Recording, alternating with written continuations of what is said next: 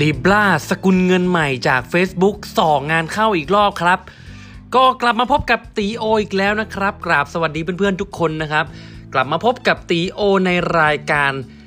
Tech Easy นะครับผมรายการไอทีที่จะทำให้เพื่อนๆรู้เรื่องไอทีกันรอบโลกนะครับ แล้วก็ย่อยง่าย ๆ ฟังกันง่าย ๆ นะฮะมากันทุกวันนะครับผมอ่าวันนี้ก็อยู่กับข่าวเริ่มต้นด้วยข่าวของ Facebook เลยทีเดียวครับ หลังจากที่เปิดตัว Libra ไปนะครับสกุลเงินทางดิจิตอลนะครับสำหรับ Facebook เมื่อไม่นานมานี้นะครับ ก็เป็นที่ฮือฮามากครับว่าหลายหลายภาคส่วนเนี่ยให้ความกังวลนะครับผม เนื่องจากว่า user นะครับผู้ใช้งานของ Facebook นี่มีจำนวนมาก ถ้าไม่กำกับดูแลนะอาจจะทำให้มันบานปลายไปกันใหญ่นะครับ วันนี้ครับพ่อก็มีจดหมายจากสมาชิกสภาผู้แทนราษฎรของสหรัฐนะครับ ประธานคณะกรรมการนะครับ รวมไปถึงสสคนอื่นนะได้เขียนจดหมายถึงมาร์คซักเกอร์เบิร์กนะครับหรือว่าเจ้าของ Facebook นะครับผมบอกว่าให้หยุดโครงการคริปโต Libra โดยทันทีนะครับจนกว่าหน่วยงานภาครัฐต่างๆนี่จะเข้ามาตรวจสอบนะครับผม โอ้โห อันนี้คือในจดหมายนะครับระบุว่า ลีบรานะครับยังขาดรายละเอียดอะไรอีกเยอะแยะมากมายนะครับ ซึ่งอาจจะก่อให้เกิดผลกระทบต่อเสถียรภาพทางการเงินของโลกได้นะครับผมรวมไปถึงประวัติของ Facebook ในช่วงปี 2 ปีที่ผ่านมาก็ไม่ค่อยจะดีเท่าไหร่นะครับ เกิดปัญหาขัดแย้งมากมายนะครับ ก็กลัวว่ามันจะทำให้มีปัญหาบานปลายไปกันใหญ่นะครับผมและอาจจะเกิดปัญหาของความเสถียรภาพ และ สมมุติว่าเกิดปัญหาขึ้นมาบริษัทอาจจะไม่สามารถแสดงการแก้ไขได้อย่างทันท่วงทีนะครับ จากปัญหาที่เคยผ่านมาที่เคยกระทบที่เคยประสบพบเจอกับ Facebook เนาะะเขาก็เลยขอให้หยุดดำเนินโครงการลีบล่าไปก่อนนะครับผมออันนี้ก็ถือว่าต้องมาลุ้นกันต่อครับว่าโลกของเราจะมีสกุลเงินพิเศษ ที่ชื่อว่าไลบลาเออลีบลาออกมาได้หรือเปล่านะครับ ต้องมาลุ้นกันต่อนะฮะดูว่าว่าจะเจออุปสรรคอะไรอีกเยอะแยะมากมาย และสามารถออกมาได้ไหมนะครับผมอ่าต้องติดตามกันต่อไปนะครับ จากข่าว Facebook ครับ ก็เครียดเครียดไปแล้วนะ ขอมาเครียดกันที่ซัมซุงกันต่อนะฮะนั่นนี่คือข่าวของซัมซุงครับ Galaxy Fold นะครับ หลายๆ คนเคยได้ยิน กันมาบ้างหรือเปล่าครับ Galaxy 4คือมือถือที่สามารถพับหน้าจอได้นะครับทำการเปิดตัวไปเมื่อเมษายนนะครับ แต่ว่ายังไม่วางจำหน่ายนะฮะเขาเปิดตัวไปเมษายนนะครับซัมซุงก็ได้ส่งเครื่องเนี่ยให้กับนักรีวิวสำนักต่างๆนะครับผมในหลังจากเมษายนไปนะครับ ปรากฏว่าเครื่องมีปัญหามากมายเลยครับ หน้าจอพัง ในหลาย ๆ เครื่องนะครับ จนซัมซุงต้องมาประกาศบอกว่าเลื่อนวันจำหน่ายนะครับ เพราะว่าปัญหามันเยอะเหลือเกินนะฮะคือหน้าจอพับแล้วเหมือนว่า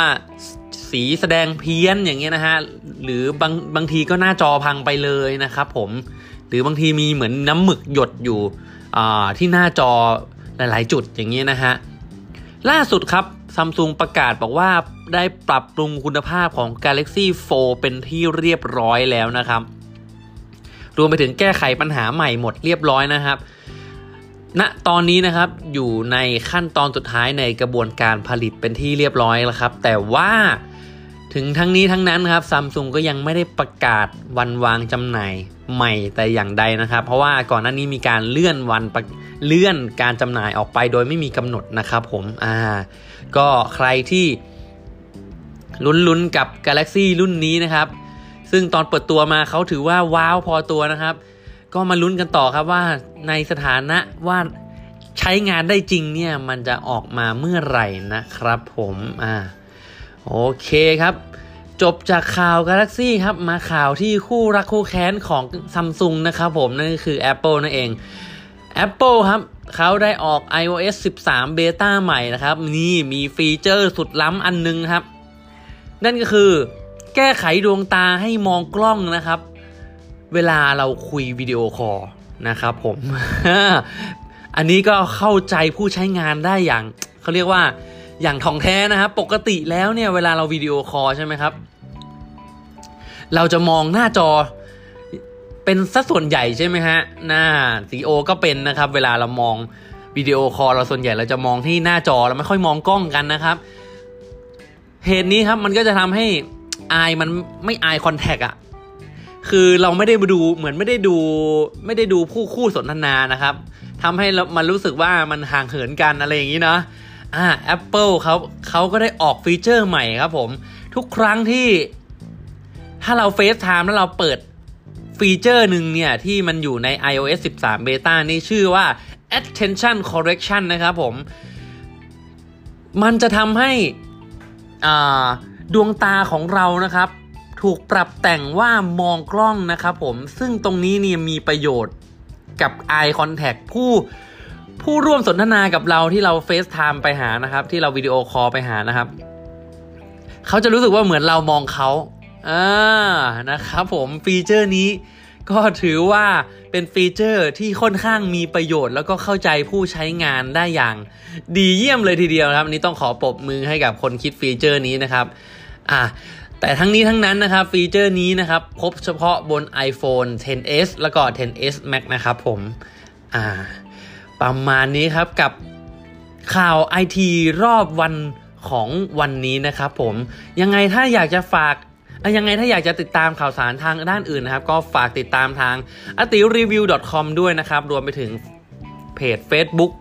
อติรีวิวนะครับผมสำหรับวันนี้ตีโอต้องขอตัวลาไปก่อนนะครับ ไว้เจอกันใหม่วันพรุ่งนี้นะครับ สวัสดีครับผม